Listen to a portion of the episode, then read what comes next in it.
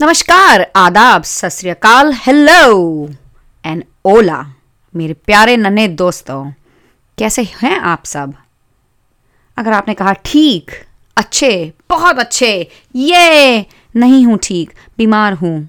Well well, सबकी आवाज़ सुनाई तो नहीं दी पर अजूम करती हूँ कि आप सब बहुत ही उम्दा और अच्छे हालात में हैं।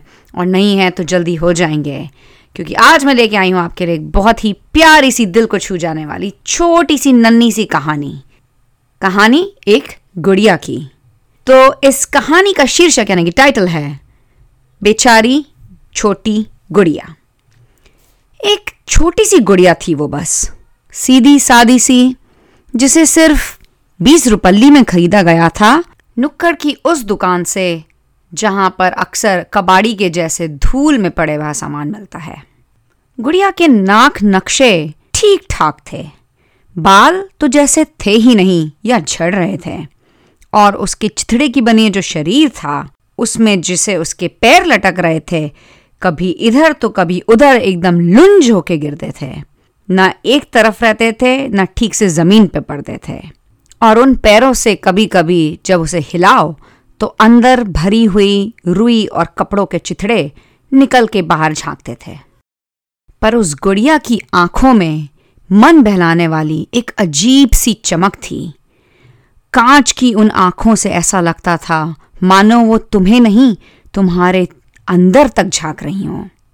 और उसके बंद लाल होठों पे हमेशा एक मुस्कान रहती थी।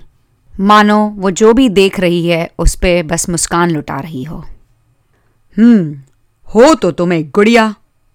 कसरत करते हुए अपनी आँखें उठाकर लड़के ने गुड़िया की तरफ़ देखते हुए कहा, और ये घूर क्या रही हो तुम मुझे इस तरह से? क्या कुछ मेरे पीछे तुम्हें दिख रहा है?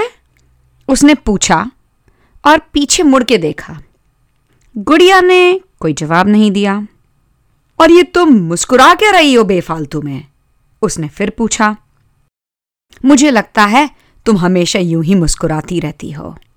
मुझे ऐसा भी लगता है कि तुम ऐसे ही मुस्कुराती रहोगी अगर मैं यहाँ पे अपनी कसरत ना करूँ, और अगर मैं पूरे साल कसरत ना करूँ, और अगर ये बिल्ली जो हमारे बगल वाले पड़ोसी की है, ये मर जाए, या फिर वो जो बिल्डिंग वहाँ पे बगल में है, वो नीचे धराशायी होके गिर जाए, तब भी तुम यूँ ही मुस्कुराती रहोगी। पर फिर भी गुड़िया तो मुस्कुराती रही, खामोशी में। और लड़का वापस अपनी कसरत करने लग गया। कुछ मिनटों बाद वो बैठ गया और फिर अंगड़ाई लेते हुए उसने कहा, मैं सोचता हूँ जाके थोड़ा टहल आऊँ बाहर।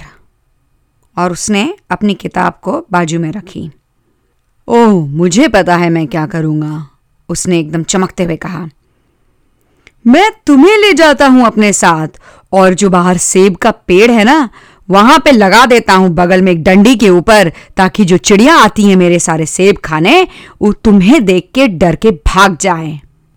और चिल्लाते हुए उसने कहा, ओ बहना, मैं तेरी गुड़िया ले जा रहा हूँ, और मैं इससे चिड़ियों को डराने वाला पुतला बनाऊँगा और ऐसा कहते हुए वो घर से बाहर की तरफ़ जाने लगा तभी उसकी बहन दौड़ते हुए बाहर आई, और गुड़िया को अपनी गोद में लेते हुए उसने कहा, ओह मेरी प्यारी सी गुड़िया ओ मेरी नन्ही सी गुड़िया, तुम्हें ये बदमाश लड़का परेशान कर रहा है? ओ लड़के, क्यों ऐसा कह रहे हो तुम? ये कितनी बदसूरत है, भाई ने कहा।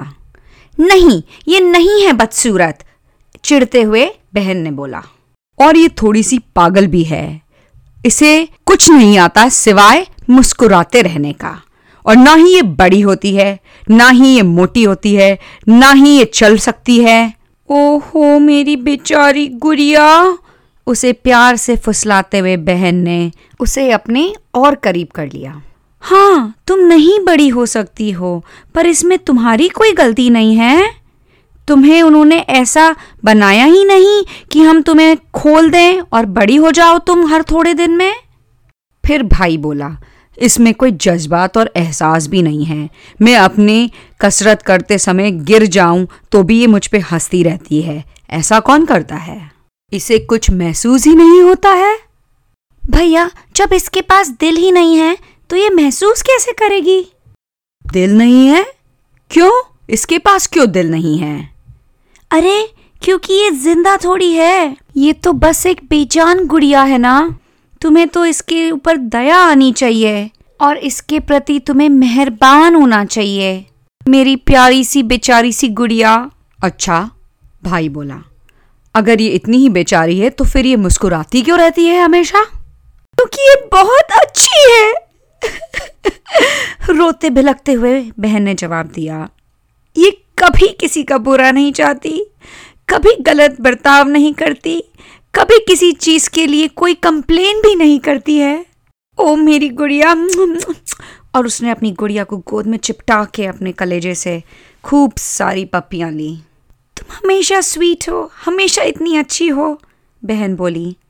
और देखो, हमेशा मुस्कुराती रहती हो, इसके बावजूद कि तुम ज़िंदा नहीं हो और तुम्हें दुखी होना चाहिए।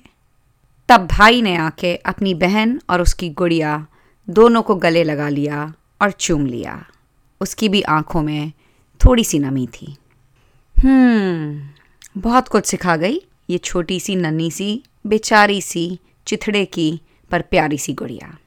कहानी थी छोटी सी पर वज़न में थी भारी सी आशा करती हूँ आप लोगों को ये कहानी ज़रूर पसंद आई होगी।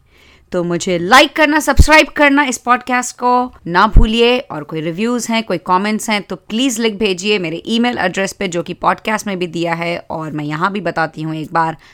Write at Prachi Gangwal dot com W R I T E at the rate P R A C H I G A N G W A L dot com आपके ईमेल्स का जवाब मैं ज़रूर दूँगी। आपकी कहानियाँ, आपके कमेंट्स सुनने के लिए मैं हमेशा रहती हूँ बेकरार। तो सुनते रहिए कहानी प्राची की जुबानी। अगली कहानी तक के लिए अलविदा, शब्बा खैर।